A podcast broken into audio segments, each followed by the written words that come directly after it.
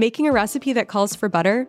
Make it better with European butter from France. With a minimum of 82% butter fat, it's no wonder French butter is the number one choice of chefs the world over. Whether you're whipping up an omelet, sauteing vegetables, or spreading it on toast, the rich, cultured flavor of butter from France always elevates. Be sure to look for Made in France on the label. And for recipes, tips, and tricks, go to tasteeurope.com.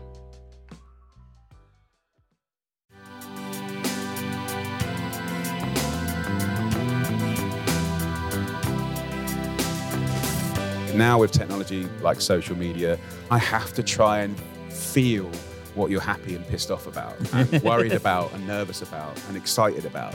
And I have to kind of put that in a little kind of blender and think, what should I spend my next year dedicated to doing mm. for you? This is Taste. I'm your host, Matt Rodbard. Jamie Oliver returns to the show, this time live from Rizzoli Bookstore in Manhattan as part of our ongoing Taste Live at Rizzoli reading series. We dig into his great new book, Five Ingredients Mediterranean Simple, Incredible Food. We talk about his life in London. We talk about New York. Oh, it's so cool catching up with Jamie, and I hope you enjoy this live conversation.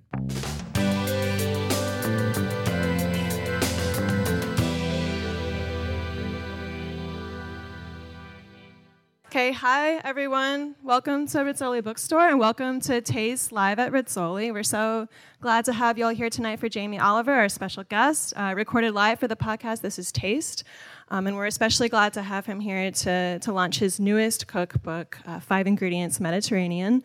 Um, he's joined by Matt Rodbard. He's the founding editor of the award winning Taste and the host of the podcast, This is Taste. Um, and let's give a warm welcome now to, to Jamie and Matt.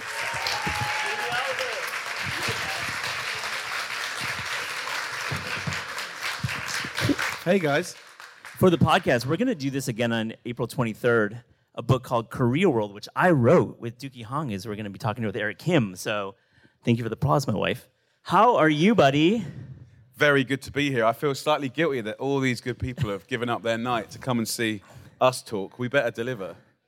I, think there'll be some delivery. We, we, we had dinner last night. We went over some things. Okay, the first question, the most important question I'm going to ask you today is Have you seen Saltburn? Oh, my. Yes, it's such a weird film. Okay, when you I say- nearly turned it off three times, but I managed to get to the naked dance at the end. Oh, spoiler. Oh, shit. Okay. Yeah. Uh, oh, oh, oh, spoiler. I can't, well, it depends what you're into. Did but- you like that early 2000s, like the time that they were setting it in? Because that's like an important time for you. I feel like that, you know, Naked Chef was just popping at. Uh, Was it set in that time? I didn't. Kind I didn't pick up on that nuance, um, but I certainly like that time. Yeah, that was that was Yeah. that was when the Naked Chef kicked off, and uh, there was a lot of. Well, certainly in the UK, it was a, a much better place to live than now. Um, uh, the- the- We'll get into that. It was a good time. There was a Uh, lot of good stuff going on at that. that So, period. Jamie, um, we're going to talk about Five Ingredients Mediterranean, your new book, which is terrific and is like to the to the top of Amazon, and you can buy. You, you've already bought it here, but let's first talk about London. I, I, I got a chance to visit your your office and studio in North London, and you walk around the neighborhood, and you're seeing there's like a pho restaurant, there's a laksa restaurant, there's like a high end cocktail bar. How does London, the city of London, inspire the work that you do? Um, oh, that's a actually an interesting. Uh, first of all, I don't go out as much as people would think. Like, I've got a big family. I work hard, and I go to bed, and then at the weekend, which I normally take off unless there's a problem, it's all kids. So I, everyone thinks I'm out in restaurants and cocktail bars on a regular basis, and I'm working. Yeah. Uh, if anything, I'm cooking. Um, but um, but it is a city full of many great restaurants and, and a- quite a good edgy vibe. And um, certainly where we are in East London, which is one of the rougher parts of London, if I'm being sort of broad strokes. When I say rougher, I mean like Yeah. like North London and West London's posh, yeah. but they they don't have that many great restaurants. In East London, it's full It really of is, yeah. incredible restaurants and um, delis and coffee bars and bakeries, and, Yeah. and um, it's literally it's it's riddled with it. And and I think what that is is like if the rent's a bit cheaper and you're a talented person and you get a cheaper Yeah. like rent deal, then you can just express yourself. And I love it. I love it. I love it. And it's that energy of young people, Yeah. 25 to 35 year olds, like they've got technical ability, they've got the nerve to go for it. Because it's a tough industry. It really and, and is. it's such a great energy. So you can still pop up in London right now. You, you can still find a little space. Yeah. Because in New York, it's like becoming more challenging. You have to go to like you know deep Brooklyn if, if you're gonna get out of space. But is, is is there like a creative energy in London right now in Yeah, the there's scene? definitely there's definitely a sort of. Um, I mean, every city has its own energy, and I think you go there for it and tune into it. But London is quite funny, irreverent, yeah.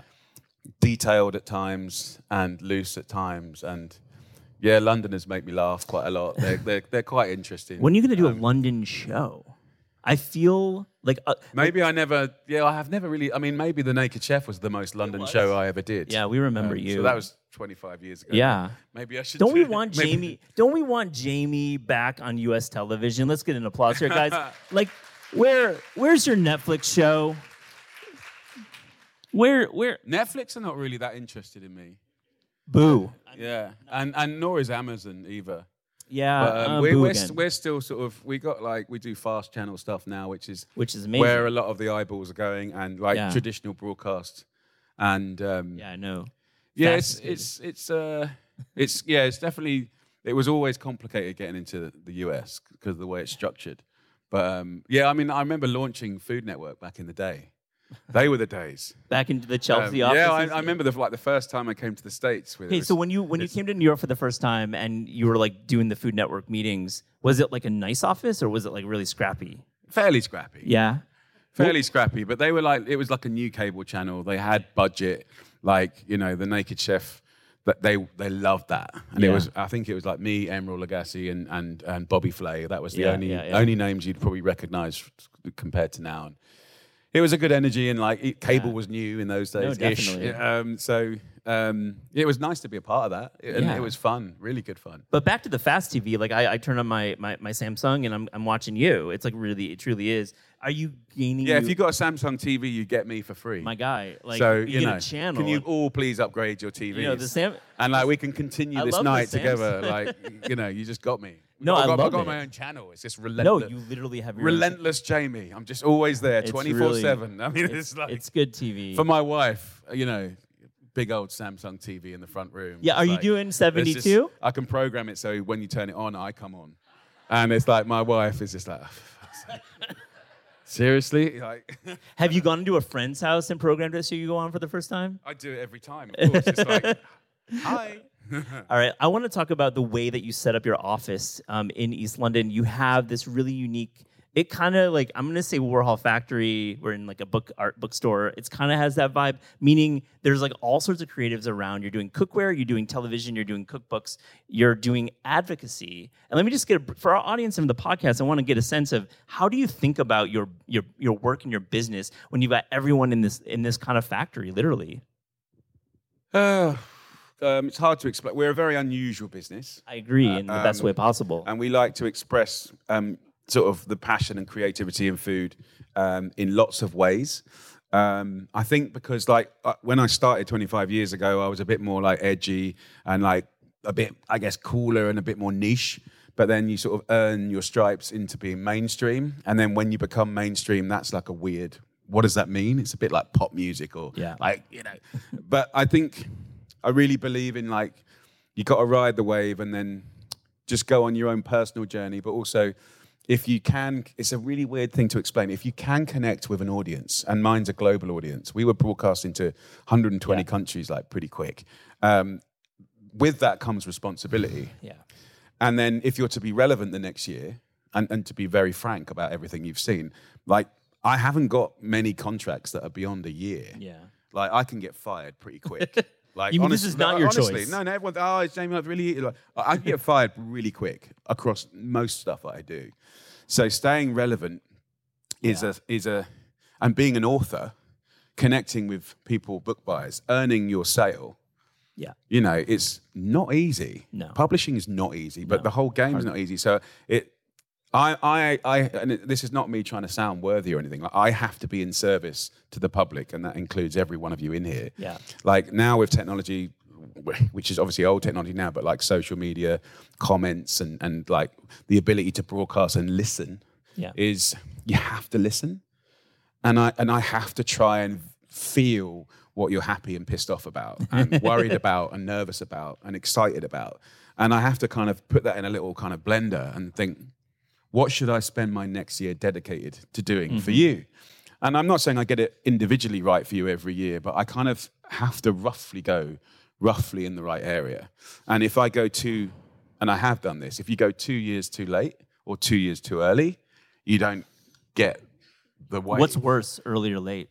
Early is really frustrating because if Truly. I if I put a load of time and money into something that's bloody important and brilliant and like Yeah. has this capacity to sort of celebrate food in this incredible way, and you're too early and it's just dead.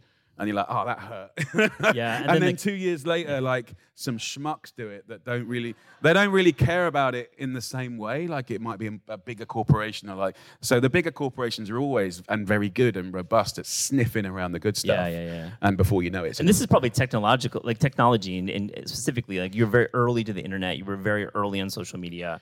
You're probably doing things that, Yeah. yeah, We were early on a lot of stuff, but uh, people often look at us as being really good and professional. But Yeah. like we're genuinely baffled about the whole thing.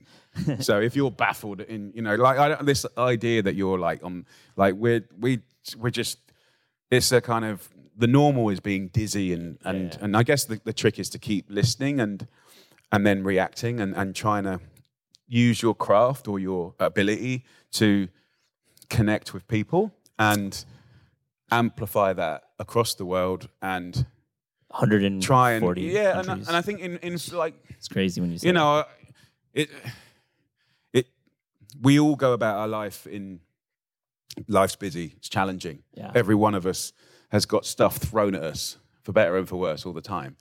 And food somehow has to fit into that. So the question is how? And people often forget that the biggest industry in the world is the food industry the biggest employer in the world is the food industry so it ain't arms it ain't oil it ain't city trading it's Forget food, about the grocery food. store. It's a trillion dollar business in the United States alone. One trillion dollars Yeah. And where, and where you choose to spend your dollar yeah, is highly political. Yeah. But you think, mm-hmm. oh, I'm just busy. I'm just buying a coffee. Yeah, you're buying like a six, seven dollar coffee. Like, is it the best? You know. So, like, I think just people are often disempowered by their power.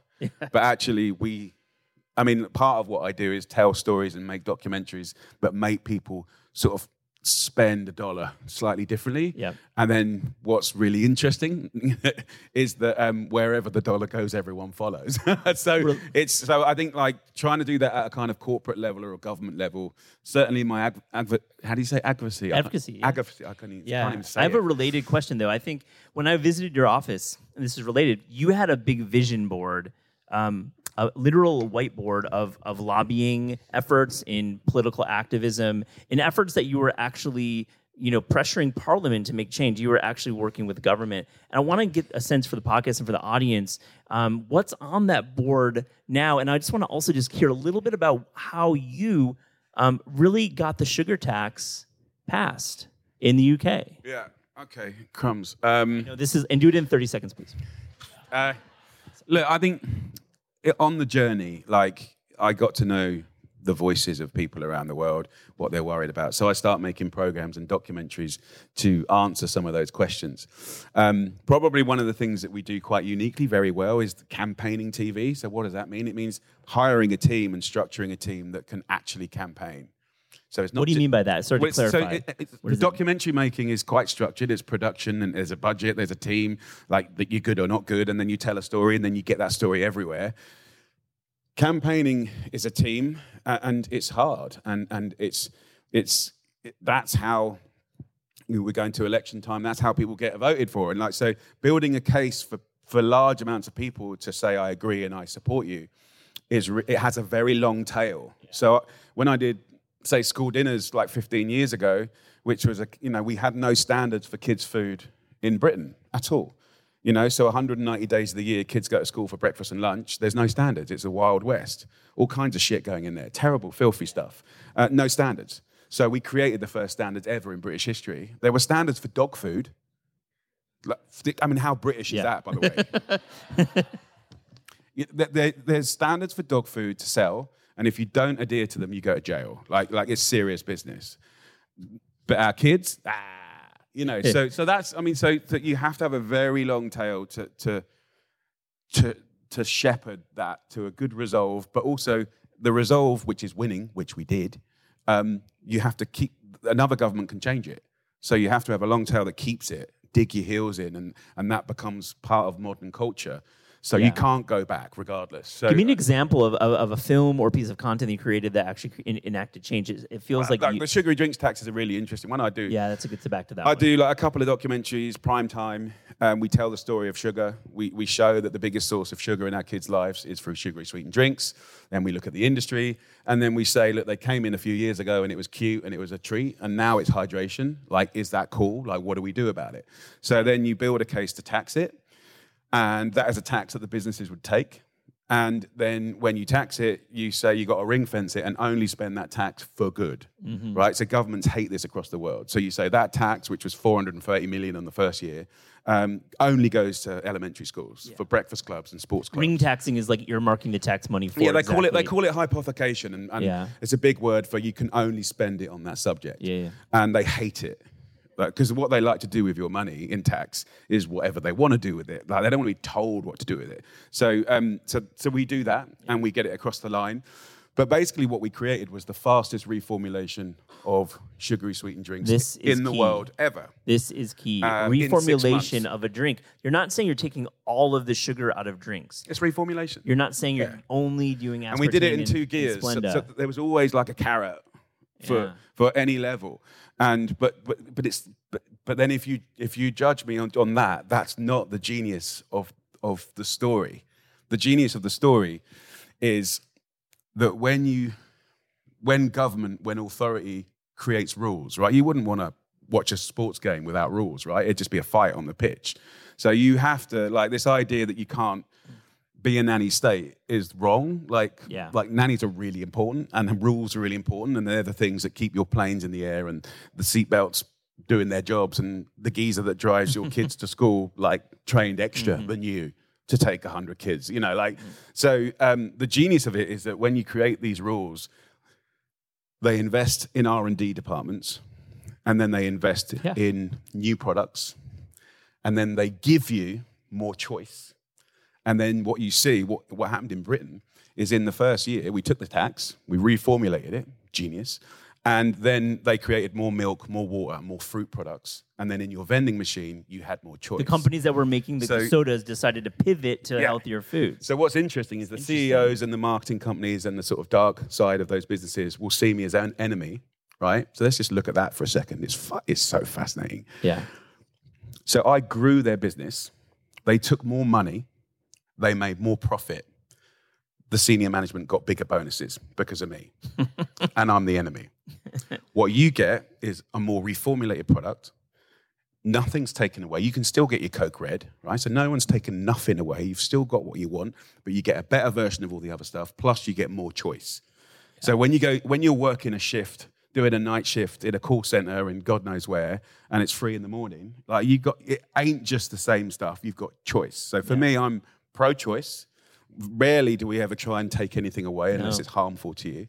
And and weirdly, governments are really bad at taking harmful stuff Yeah, away. we, we tried to. like, Uh. Bloomberg tried to hear about uh, 12 years ago. It failed, but he was trying to take it away. No. Bloomberg is a classic story. We worked very closely with him. Like he was yeah, two and a half years too early. there you go. He would have got to that, over the line He, yeah, two and a half years. but he got the smoking ban, and we're all better for that in America. Yeah, but then the ripples, because he did the US thing that didn't work, he got the Mexican one over the line. Right? And the ripples of that is then, you, like, we got 50 countries that have now taken on what we did in the UK. So and it's, it's, I think it's a really fascinating lesson to life. Like, certainly in the press, you're always judged in a very binary way. Like, yes, no, white. Well, the black, British press on, is probably the most. Yeah, binary. yeah, I mean for sure. And, but but that's just simpleton way of looking at anything. Yeah. Like the ripples. Well, you The, know what? the, that- rip, the ripples are always like Yeah. The juicy, interesting, nuanced bit. Like you do an action and then there, there's a reaction, but look beyond the obvious. Look look Yeah. beyond the pillar, and that's where the good stuff is. that my friends that was the the the vegetable portion of this interview like the, we're like we're doing heavy vegetables there Are we talking about men- metaphors for a balanced meal? metaphors we're getting into meta- so let's actually get into a little bit of like the good you know the fried stuff let's get into talk about cooking i want to hear about this book five ingredients mediterranean how do you think about this challenge because in the book and it's very beautiful the way you've done it you show the five ingredients and you're like this is a great dish and there's repeat repeat repeat how do you like is simplicity That's like one of the hardest challenges in cookbook writing, wouldn't you say? Yeah, I mean, I um, so I like I, I mean, I'm gonna try and not.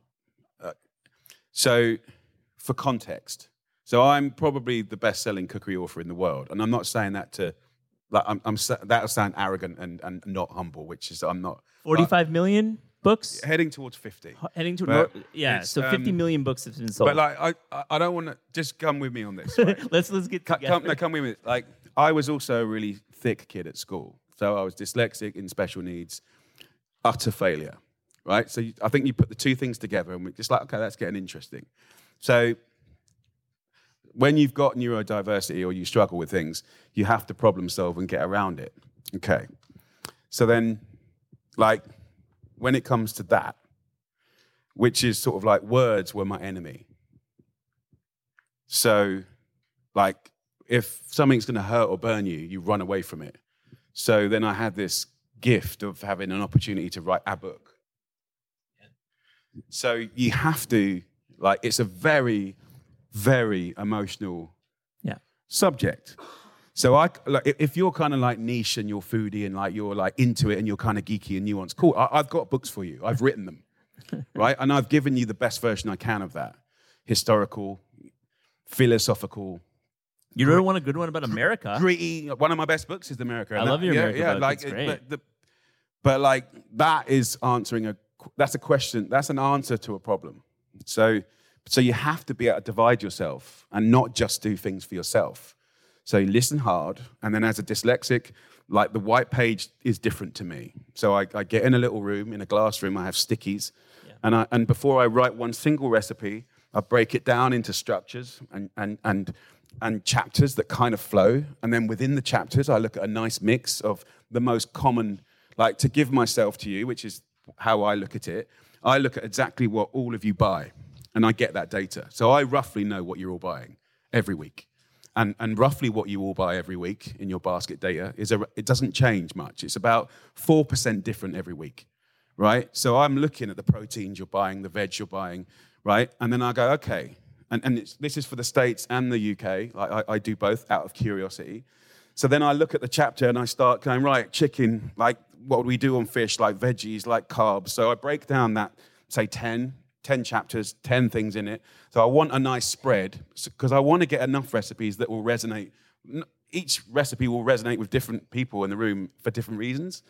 So I've got to get enough of what you want, enough of what I know you're going to like, and enough of what you don't know you're going to like yet. Right. So that's like the two years too early stuff. Mm-hmm. And then I've got to study what's in the supermarkets because, like, I, I love and support the farmers markets, but like, I know the people are in the fu- in the supermarkets. So that relationship's important because we want them to be better. And where you spend and what you ask you what uh, what you ask for makes them change. And and I, I I have to, although there's lots of reasons not to. I have to believe that small, medium, and big businesses can all be better, mm-hmm. and we're all part of that. So I haven't even written a recipe yet. Yeah, yeah, yeah. This is so then we start traveling. Ingredients. Then we start doing the TV. Then we put the TV research in, right? And we're in Spain, France, you know, Greece. We're in Tunisia, you know, and then we start writing, right? And then we put, we start looking at little things like pastes, pestos, tapenades, harissas, um, that are like these little flavor bombs. Slap. Mm-hmm. Oh, you know, so you're buying loads of chicken, you lot. You're all buying loads of chicken. chicken is like Unless seventy you're percent of the rest. or vegan, but like the, the chicken everywhere. So, Yeah. but actually, a lot of people are bored of the same old, same old, same old. So you start using these little kind of flavor bombs just to give it a spank here and there, and it's like, okay, cool. What's are we going North African? Are we? I mean, harissa is in like many of the recipes. yeah, not many. That would be that's, be- that's because in That would this be- book, like Tunisia stole my heart a little bit. Yeah, because I feel and like it's you- it's like it, it's it hasn't become. let's talk about harissa a bit. Let's go there. Harissa. When you think about harissa, what is it doing to a protein? Like a chicken or like a fish? Uh, It's good on everything.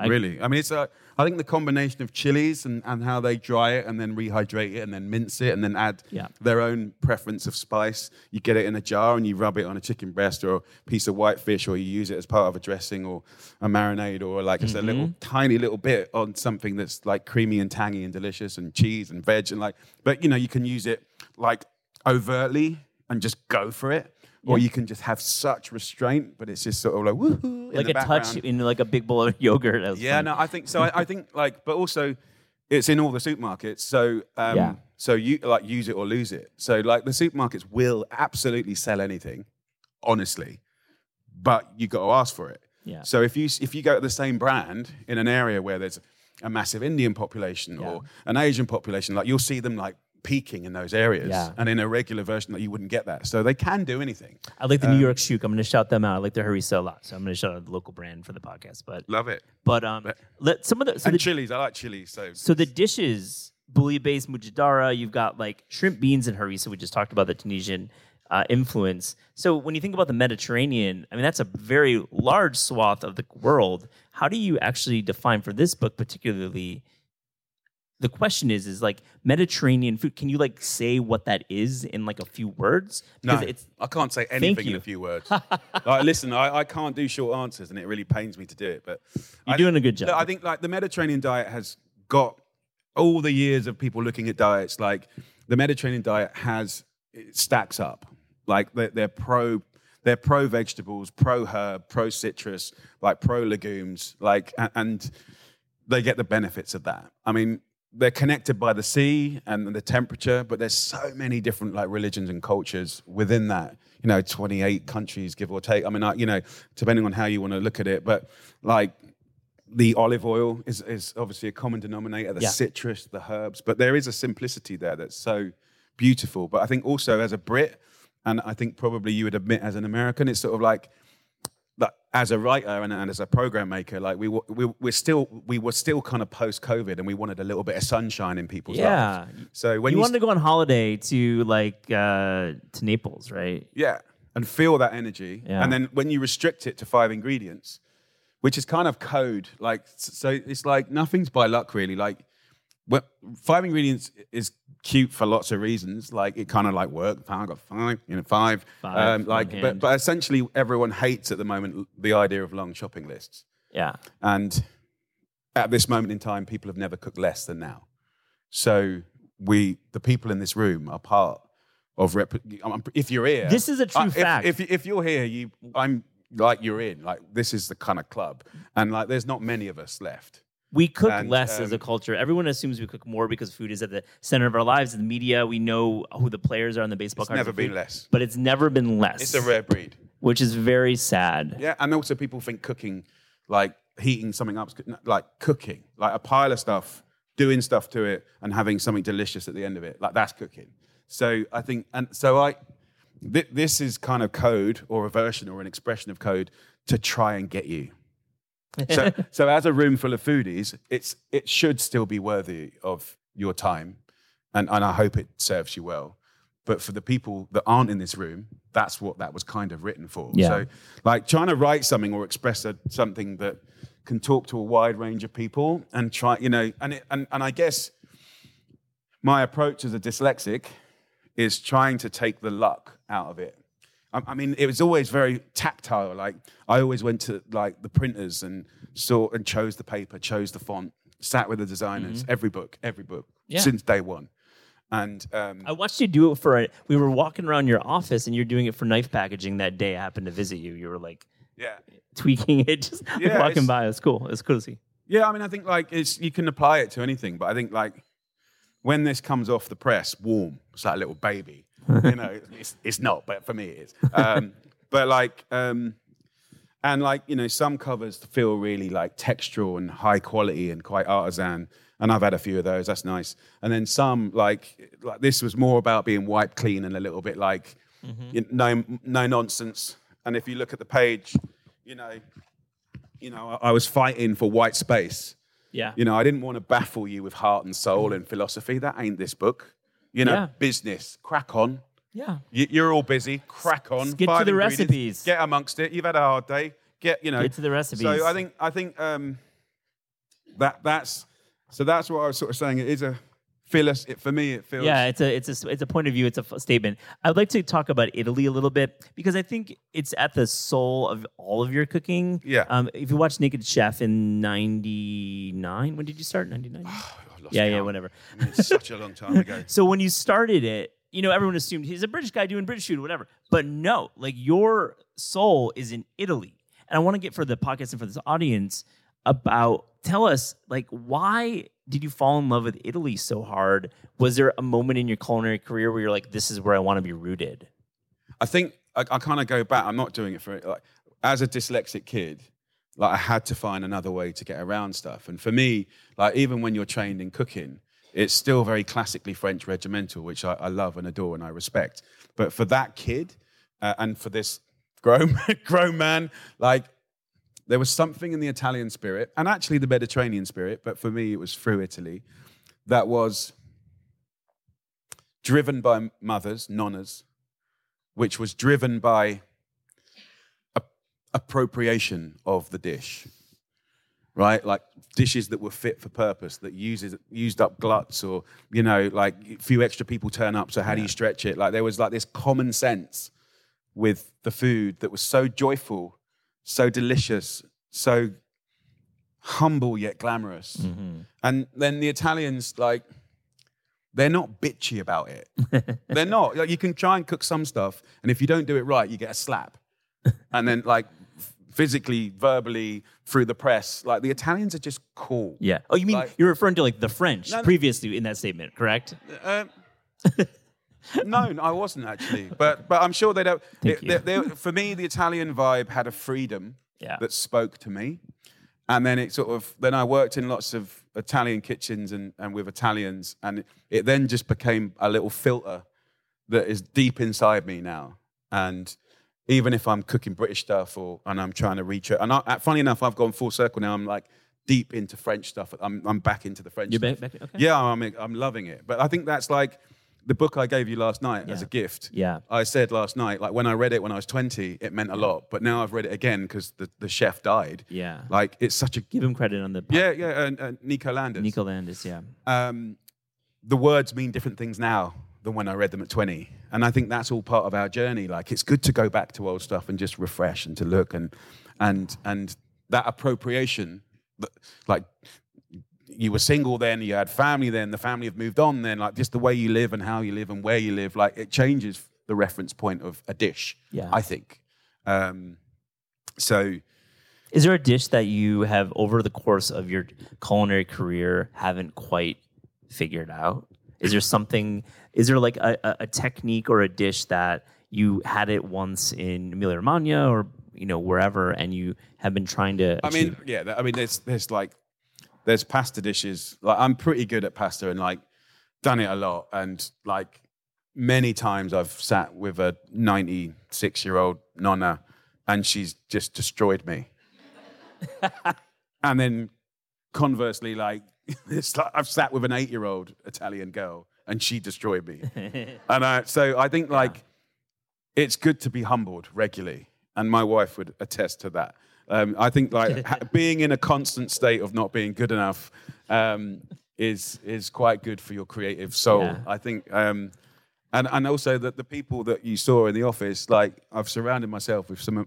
One of the things I've done right over the last twenty five years is as soon as I had any money, I invested it in people yeah, and like they don't like walk around all day saying how great I am. They're, they're, it's quite the opposite. like we we're always interrogating, I always, I- I sense always not that. quite happy enough. Like always trying to do better, but always for you actually. Um, and that's so that that constant state of not quite happy enough is is keeps you going. Kind of a great tension, and they're not kissing your ass. Also, you do group lunch twice a week or something in the office. every day. Every day, there's Every like day. lunch in the one- yeah, office. every day. That is And truly breakfast. the greatest. and breakfast. Yeah. Uh, well, um, it's. I mean, I think it is. We're a food business, you know. So if you're a food business, like the best way to, you don't need to do a memo if you're eating it. No, it's true. You got to test stuff. And even like sometimes, like we, it's an amazing resource that we have now. Like uh, Yeah. we, we were like in startup mode, and we were like a, a, a shabby chic operation for 17 years. Then we finally got organized, and so now like if there's beautiful authors that are like just starting out and they're brilliant and they like it's in their heart, like they have full access to my business, full access to the room. They can do their book launch Yeah. party. They're like, and you know we we You can had Julius Roberts there. We're Yeah, putting we- out his book in Yeah, January. We, yeah, we sniff out the good ones. You got some good So guys coming by. Yeah. We just love people that try hard and and and do their thing. So W- One more question, then I'll get to our eh, last section. Then we'll open up the audience. Television. We I kind of hinted and joked at the beginning. What TV show do you want to do? Netflix is listening. I really, I mean, they log like we got we got Net- something. Netflix are never going to be interested in me until I'm dead, probably. But the, um, but to be fair, when I'm they dead, will. when I'm dead, they'll probably be dead as well. So, um, um, uh, I look. Here's the thing. Like it's um, t- the days of TV saying the sky is the limit. Dream up something wacky and we'll pay for it. Like that, they're gone. yeah. Um, even for Netflix. And um, like I personally would love to spend a summer in Peru and work hard to bring to you a patchwork quilt of that country. Like, like I've read enough, eaten enough, and I'm desperate to go. And and I can go, but if I go without the means to show you, I feel like I'm like having an affair. Um, it's like so. There's it's and it's really like if I go to a country without taking a crew, I feel bad. Um, and there's a kind of rigor of making a program that really helps you get under the skin of it. We get Uh, we spend months. We spend months, um, and, and and our job is to go where you haven't seen on TV before. So that that involves weeks and weeks and months of research. But yeah, I'd, I mean, I'd love to do that. But there's no way the BBC or Channel Four will commission that. N- Netflix ain't going to commission that. So actually, you know, wh- where I want to get in my career, actually, because it's all a bit weird at the moment in TV. Like, Yeah. no, actually, no one's having a good time out there. Yeah. Like because it's just, it's the same sort of people and dough just getting scattered across Yeah. bigger, wider. Podcasts are worse too. Are they? Yeah, kind of. Yeah. I've never done No. podcasts, so I wouldn't know. But I, I would love to self-fund stuff. Like, so I would love to pitch to you and say, like that kind of whole Kickstarter stuff. Yeah, yeah, yeah. Like, open it up to the audience and say, like, here's three shows that I'm really passionate about. That I think, you know, obviously tell me what you want as well, but like, and and do a little sizzle of each one, and then say, look, you know. Put five bucks in, and then when we get to, you know, a million quid, then we can go. Yeah. So, because that's what it costs. It's, it, it's bloody expensive Yeah, to get to a do it right. yeah, and it's, it's like good kit, good lenses, good crew, people that can shoot food really well, really good producers. Like none of it's cheap. And then the secret ingredient is time. And the time's the most expensive bit in production. So it's too much. I, I hope I can get to that stage. what about the Samsung money? The Um, Samsung money. Well, the, the, the Samsung money, It, it's not. It's, it's- not. well, it's not quite hitting. well, no, the they buy old content. But actually, they're, they're, they're getting so robust now that they might start commissioning their own content, which is quite exciting. Because I don't care who my boss is. I just want to make good stuff. You just want to go to Peru and, and film a great Yeah. I, I So, just I, I don't care. will happen. Literally, it could be the most random person in the world. As like, I just want to make it, but like Yeah. it's so I just got to find the, the, I'm giving you the means to do it. I'm giving you five. Give me five dollars. Like everyone in here is get, gonna give get you five. us, so- get us another few. But All right. On This Is Taste, we ask guests about the discerning taste. So to close this live interview, here's a little fast and furious quick fire test. Are you ready? I'm so bad at quick fire. I love it. You're going to do it. You're going to be faster. We're going to get to questions because everyone's going to have great questions to answer. All right. The best fruit. Oh, god. Um, uh, passion fruit. The worst vegetable. Uh, um, It's gotta be one. Uh, t- turnip. Yeah, agree. Hard agree. Turnips are not good. Thank you for saying that. I mean, I still love them. I can do some good Think stuff. you can do it. good stuff, but you got to throw on a bunch of Yeah. like pork fat and stuff there. All right. Your favorite London restaurant. We'll say that right now. That's really hard. I, you got to give me one. Just give me one answer.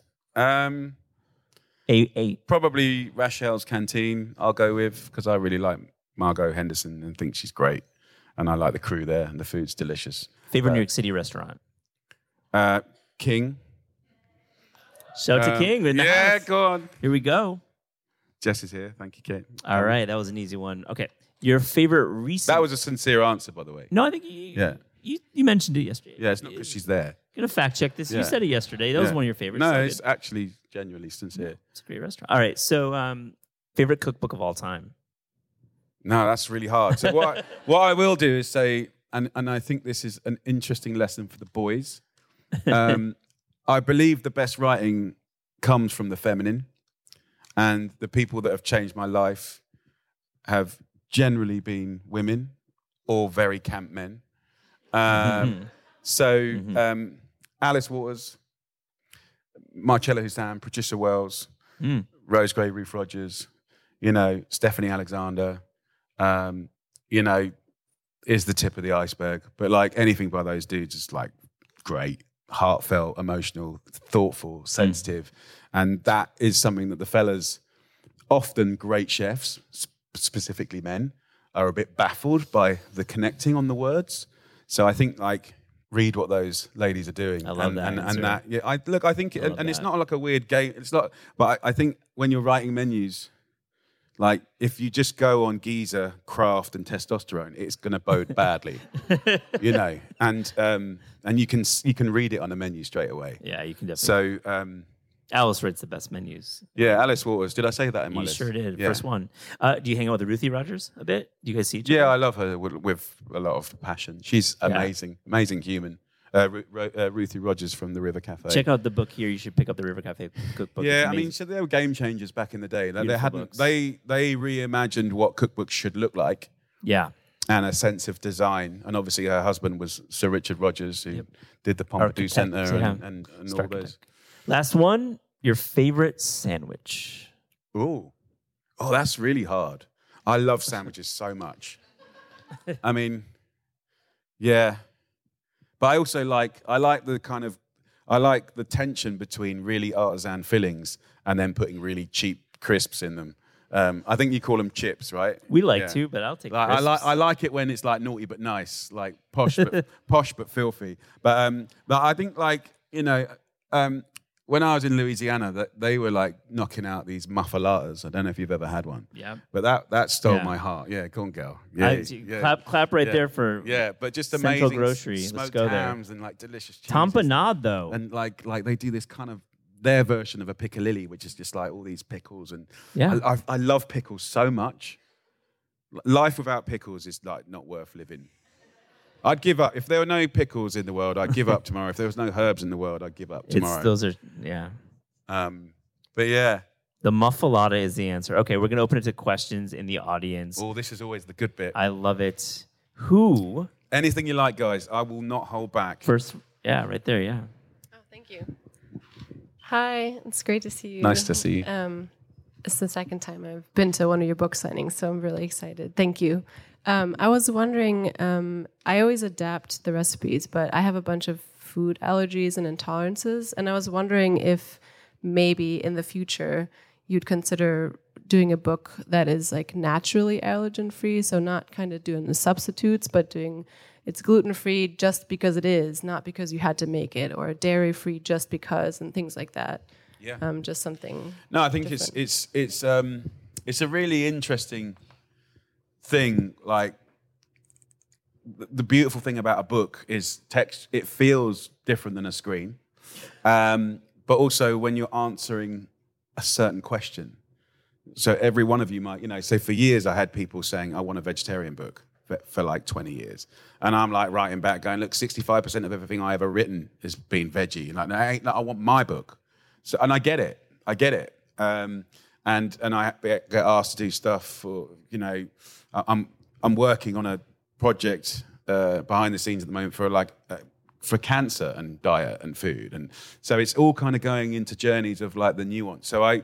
I do do the, the kind of the big hitting books, but I think the future should be and, and must be about the nuance and individualized stuff. So the good news is, is I've written 7,000 recipes in 25 years. Uh, I've got them all logged. I've got nutritionals for all of them. I've got them all like shot and it's all mine. So, so the clever bit will be like, how do I package that for the nuance? So there's two ways of doing it. One is on a screen, super easy, and we'll be getting on that sh- soon-ish. Um, and the other way is that you can kind of build your own book and then have a beautiful machine make it for you and bind it for you. And actually, it, it will cost a bit more, I'm sure. I haven't done the numbers yet, but it's probably, say, twice the price. But it will arrive just there for you. So I think that in, in you know, it's like a bit like the Nike IDs, like when you buy a pair of shoes and you can put happy, you know, Johnny on the back and it's like cute and it's like individualized product, I think, is the answer. And and a few years ago, I did a, a book called Superfood, um, and I didn't want to be that guy that quoted stuff and was getting like was talking shite. So I I went back to school, and it was like I gave up Fridays to, to study nutrition and, and, and get a degree in nutrition. And um, it was one of the best things I ever did. Um, completely changed my life, completely changed the structure of my business, actually. So, nutrition is actually fundamentally at the heart of my business, which sounds like a random one liner, but it actually, it's entrenched. So, um, yeah, I think um, like that's, we're definitely going to go into that area. That's a long answer for a simple question. I'm Yeah. so sorry. I told you I'm not good at short No, answers. this is Thank you for getting me to think about cooking. Um, I, I don't do that much, and I always thought if if there was a cookbook out there that had just five ingredients, maybe I'd learn to cook, and voila. So, thank you, and thank you to Meg for introducing me to the book. Um, the question is, the pictures are so tantalizing. How is it that you are able to figure out the magic five? It's not more, it's not less. It's five ingredients that somehow um, are destined to make these incredible results. Um, obviously, by giving you a clarity on the front of the book, sort of doing what it says on the front of the tin, vibes. You know, um, it's five ingredients Mediterranean, right? So, so I, I have to restrain, and and as as a concept in cooking, restraint is the secret ingredient. It's tricky. It's so easy to put another thing in. So, it, because I'm trying to sell a dream on simplicity, which is really important, especially now, I have to restrain, which comes naturally to many cultures, but but you can always put another thing in. So I think it, you you start to think about marriages and let's say best friends, and and certainly there's many concepts of best friends. Some of it's subjective, and some of it is just non-negotiable. I mean, like, there's just certain things that work together. So um, if you look in the shop here, there's probably a book called The Thesaurus of Flavor. Like Flavor so Bible? Eh, what? the flavor Bible. Yeah. yeah. So that's kind of interesting. And then you can add your own to that. And it's sort of things just, you know, what is, chi- what is chili best friends with? So it can be as, you know, from chocolate all the way through citrus, you know, through to What grows together goes mint, together. You know? What uh, what grows together goes together. Do you yeah, follow that? yeah. I mean, often, often. yeah. Um, but like, so I love that. So when we're putting the five ingredients together, but then the tricky bit. So like, it, it- there's a lot of in modern day. There's a dish in there like when we're in Greece on the islands, like, and they're making tzatziki everywhere. It's delicious. If you go to any supermarket, you can buy tzatziki. So for me, that's almost six or seven ingredients in one product that you buy. So that's like cheating, right? So we're allowed to cheat because that's how you live, right? So like when I'm out there with the Greeks and I'm like, dudes, like, do you use like tzatziki as a marinade? No, never. Like as dips and this and that and the other, but never marinade. And I'm like, it's funny. Like the other day, I was like studying marinades, and it's like three gears, and it's sort of like citrus and vinegar, gentle, takes time, um, and and obviously the concept of a marinade is to flavor and to tenderize. Then the second gear is like dairy, buttermilk, you know, and the acids within the dairy. And then the most powerful is fruit, you know, pineapple and kiwi and papaya and all that sort of stuff. And that that'll like turn tough meat into like mush in 24 hours, right? So, and I'm like, I wonder what it would be like, like marinating chicken into lemon, mint, like garlic, olive oil, salt, pepper, dairy, like, and and and, the, the- and he was saying, well, we don't do it, and I'm like, I'm gonna do it, I'm gonna do it, and then when you roast it or grill it, it's incredible. So like, so it's like you want to have like respect and authenticity, but also like some things are so deeply cultural that it takes a foreigner to come in and sort of like go, mm, that's kind of a marinade. Like, let's have a go. Oh, it's delicious. So we fi- in that dish in the book is like onions, rice, chicken, tzatziki, and lemon, mm. and you get a whole meal mm-hmm. out of one pan, and it's badass. It's like, all right, mm. so that's part of the journey of writing a hundred of twenty of those. it's, it's like, but it's never easy. Let's take another couple questions. I'll try and make them quicker. I do Yeah, you're doing okay. You're you're down to like three and a half minutes each. So I'll, I'll get it. Hey, Jamie. Hello, sir. From one Essex boy to another. I'm from Clacton on Sea. Have you been there? Uh, I I haven't actually. Haven't you? Oh. Tell me. So- how, is, how is Clacton on sea? I haven't been there for a few years because I'm uh, I live here now in uh, the great uh, New York. But um, yeah, I just wondered. Obviously, I grew up an Essex boy. I wondered what were your favourite foods growing up in, you know, Essex. You know, things like I loved fish and chips and blah blah blah. So I'd love to know what what yours were. Um, well, certainly around that that area, the sea, it's it's cold, clean water, incredible oysters, Maldon sea salt, Colchester oysters, um, beautiful winkles and cockles, clams, whatever you want to call it. Like we had amazing seafood, flatfish, Dover soles, plaice, turbots, sea bass. Like like so. I mean, I was I grew up in a pub restaurant with six, seven chefs working on a shift. So we cooked that in some lovely Anglo French ways. Um, beautiful pies, um, fish and chips, of course, but also like, you know, something that we're quite good at in the States and the UK is like most towns have an array of like immigrant restaurants that are like fundamental to our happiness. So, um, you know, from Chinese, Italians, Greek, you know, uh, uh, um, uh, Indian, like it's like we're so spoiled, so and blessed. So that's the tip of the iceberg. But definitely hot chips, malt vinegar, you know, some tartar sauce and a lovely bit of fish and chips on the seaside on a cold, miserable, raining day. Uh, is I can't think of anything better. and, and the smell of burning tires from an Escort XR3i with some boy racer with fluffy dice and um, and uh, a group of people in the back seat. Um, yeah, that's and a straight through exhaust pipe. That is Essex through and through. It yeah. sounds like Pittsburgh. Yeah. Hi, Jamie. Um, I'm a very inspired home cook by many of your books and the founder of a new food as medicine startup. So, my question comes from that angle. I think in today's environment, I'm curious what role you see your books, your shows, your knowledge in the overall healthcare industry. Gee whiz. I mean, look, the healthcare industry, f- for as much wonder as it contains, is as conflicted as the food industry. You know, they're kind of, you know, they're pretty happy with the status quo at the moment. You know, they, they, they might not necessarily want you to be healthier because uh, they want to sell you some stuff to fix you, right? So I, I think the uh, food is medicine uh, and the conceit of it, and obviously, you know, many cultures Chinese medicine is a is a good example. I think thousands of years of like take control of your own, you know, take control. I think that's really powerful now, um, and that's why I think cooking is so powerful and keeping cooking alive, and all of us trying to get our friends and our family to cook, and it's empowering. And if you can cook, you can save money. If you can cook, you've got choices. If you can cook, you should be a lot healthier than the everyman.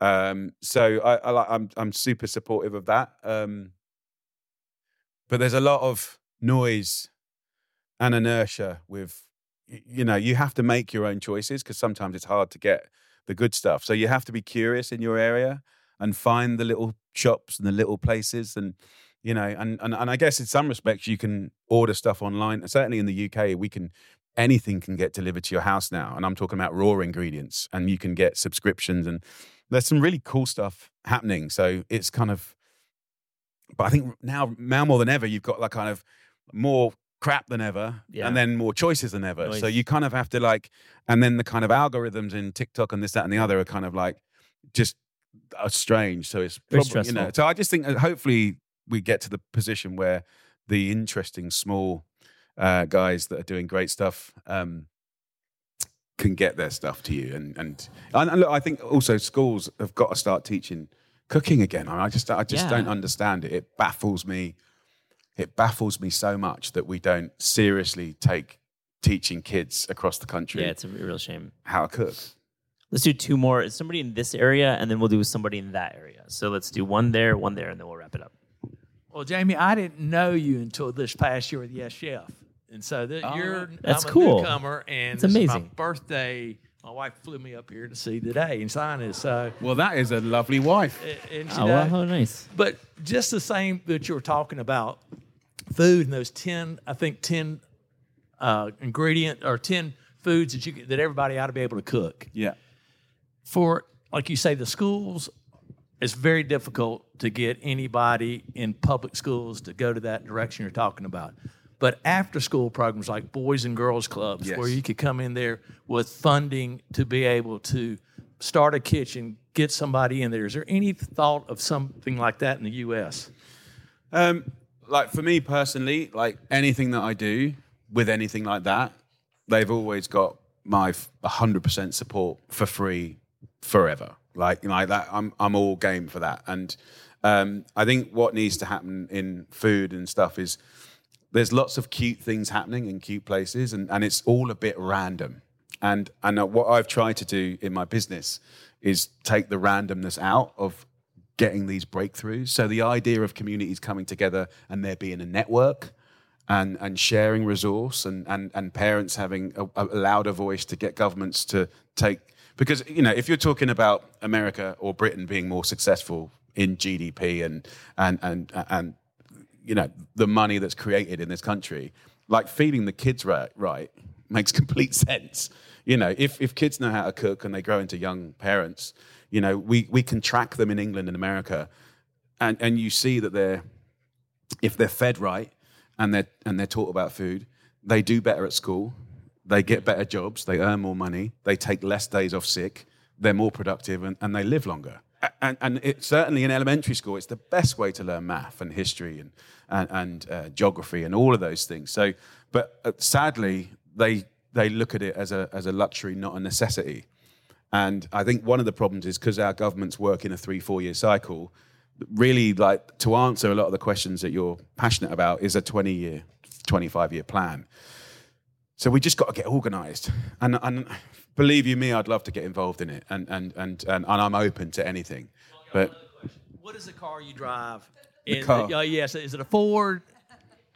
so what is that? Yeah. With a t- funny top. I've got like twist I've, here, I've got a, I've got a Mark One Capri Ford that's that's quite sexy, and it was sort of I think it's shaped a bit like the old Mustangs, um, and um, and then uh, I've got a, a, a Renault Trafic, which is not glamorous, but I've got five kids, um, and uh, that's the people carrier.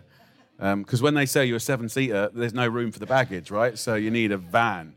So that's one more over here. We'll do one. This guy right here. We'll do questions after. Hi, Jamie. Thank you for sharing everything so far. Um, my question for you, as someone who's written over 7,000 recipes and has sold over almost 50 million cookbooks, as a chef and more importantly, a lover of food, what continues to fuel your passion to continue to cook, you know, more than 25 years later? Is it travel? Is it your family? What is it that continues every day to encourage you to cook? Of course, it's the fundamental part of your business, but what is it that keeps pushing you to continue to cook? It's a great question. I mean, oh god. I think like now I've set up a life where like there's so many people in it that are obsessed as I am. So you fuel each other.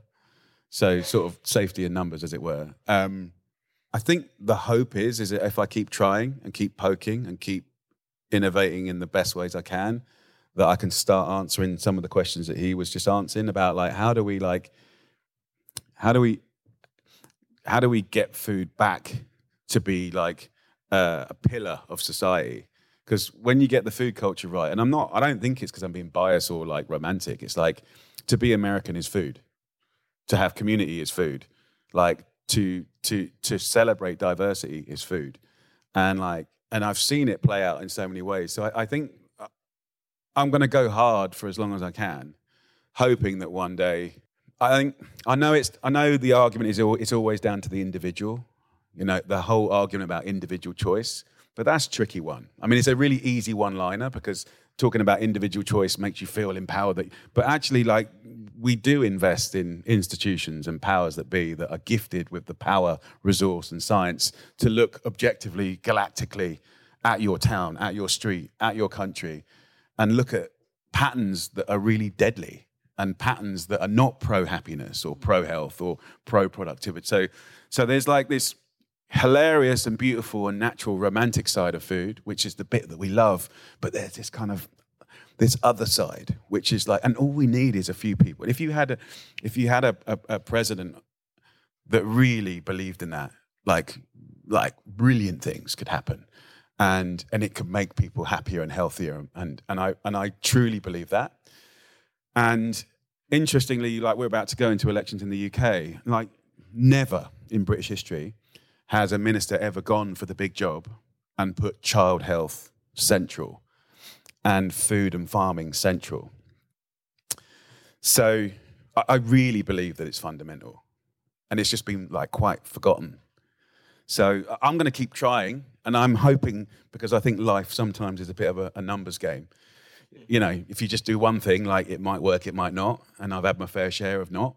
So I'm just going to keep plugging away while the legs are working and the brain's working, and hopefully by the time, hopefully before I die, we might strike lucky. And and I think it's never too late to change, but sooner the better. But um, but yeah, Will we see you in Parliament? I asked you this in July. Parliament. W- And you were like, hell no. But now, uh, will we see Mate, you if, if, in if, if, I, Parliament? if I had the big job, I would invite you all over. like, we're going to have a great time. But I think, um, and I'd be massively biased on the things that I just spoke about. But I, um, no, the answer is no. I'm not going for Yeah. that job. But, um, but I sometimes wish, like, God, like, yeah. we we have a program called the Ministry of Food, and I actually, it was an old department of the government in the war. And funnily enough, Yeah. that in, in, the, in the UK in the Second World War, we had a Ministry of Food, and its and its kind of actions, not objectives. Its actions was about going to the public. So it wasn't about the public coming to them. It's a really interesting sort of emotion. It's like, so obviously we're in crisis, but to, to answer a bit of your question again, like humans are funny. Like we only do shit when it's really bad, you know. Uh, So uh, so so like in the Ministry of Food, if you actually look at what they did, it was like two and a half thousand ladies that went out into bingo halls, went out into high streets, into factories, and they were showing how to do cool things that were delicious with rations. And like they still got to do birthday cakes, morale, you know, like mm. keep keep the island pumping and going. So I I I love the emotion of the government going to the people. And I love the emotion of having a ministry that's just for food because it's gone, it's been oh, disbanded. Oh, been so, disbanded, okay. Yeah, so that's the end of that answer. Well, you're Jamie. You are an inspiration. I would let's give him a round of applause. You really are one of my favorite people in food, and you really are. Keep please doing it. Thank you. Um, I know you're all busy people, so I'm, I'm really sincerely grateful that you took the time to come and see me. 25 years of publishing in this beautiful country. And uh, honestly, when we do these events, I do worry that no one's going to turn up. I can't help it. But um, it's so nice to see a, full room and, and smiling faces. And thank you very much. And I wish you a really great Well, 2024. thank, thank you, Christina Rizzoli. Thank you, Pat Stango, our producer, for the show. And thank you for coming. We'll see you in the spring. Appreciate it. This is Taste is hosted by Aliza Abarbanel and me, Matt Rodbard. The show is produced by Shalia Harris and Pat Stango and edited by Clayton Gumbert. Theme music by Steve Rydell. Visit Taste online at tastecooking.com and make sure to subscribe to our newsletter for updates on all cool things that are happening.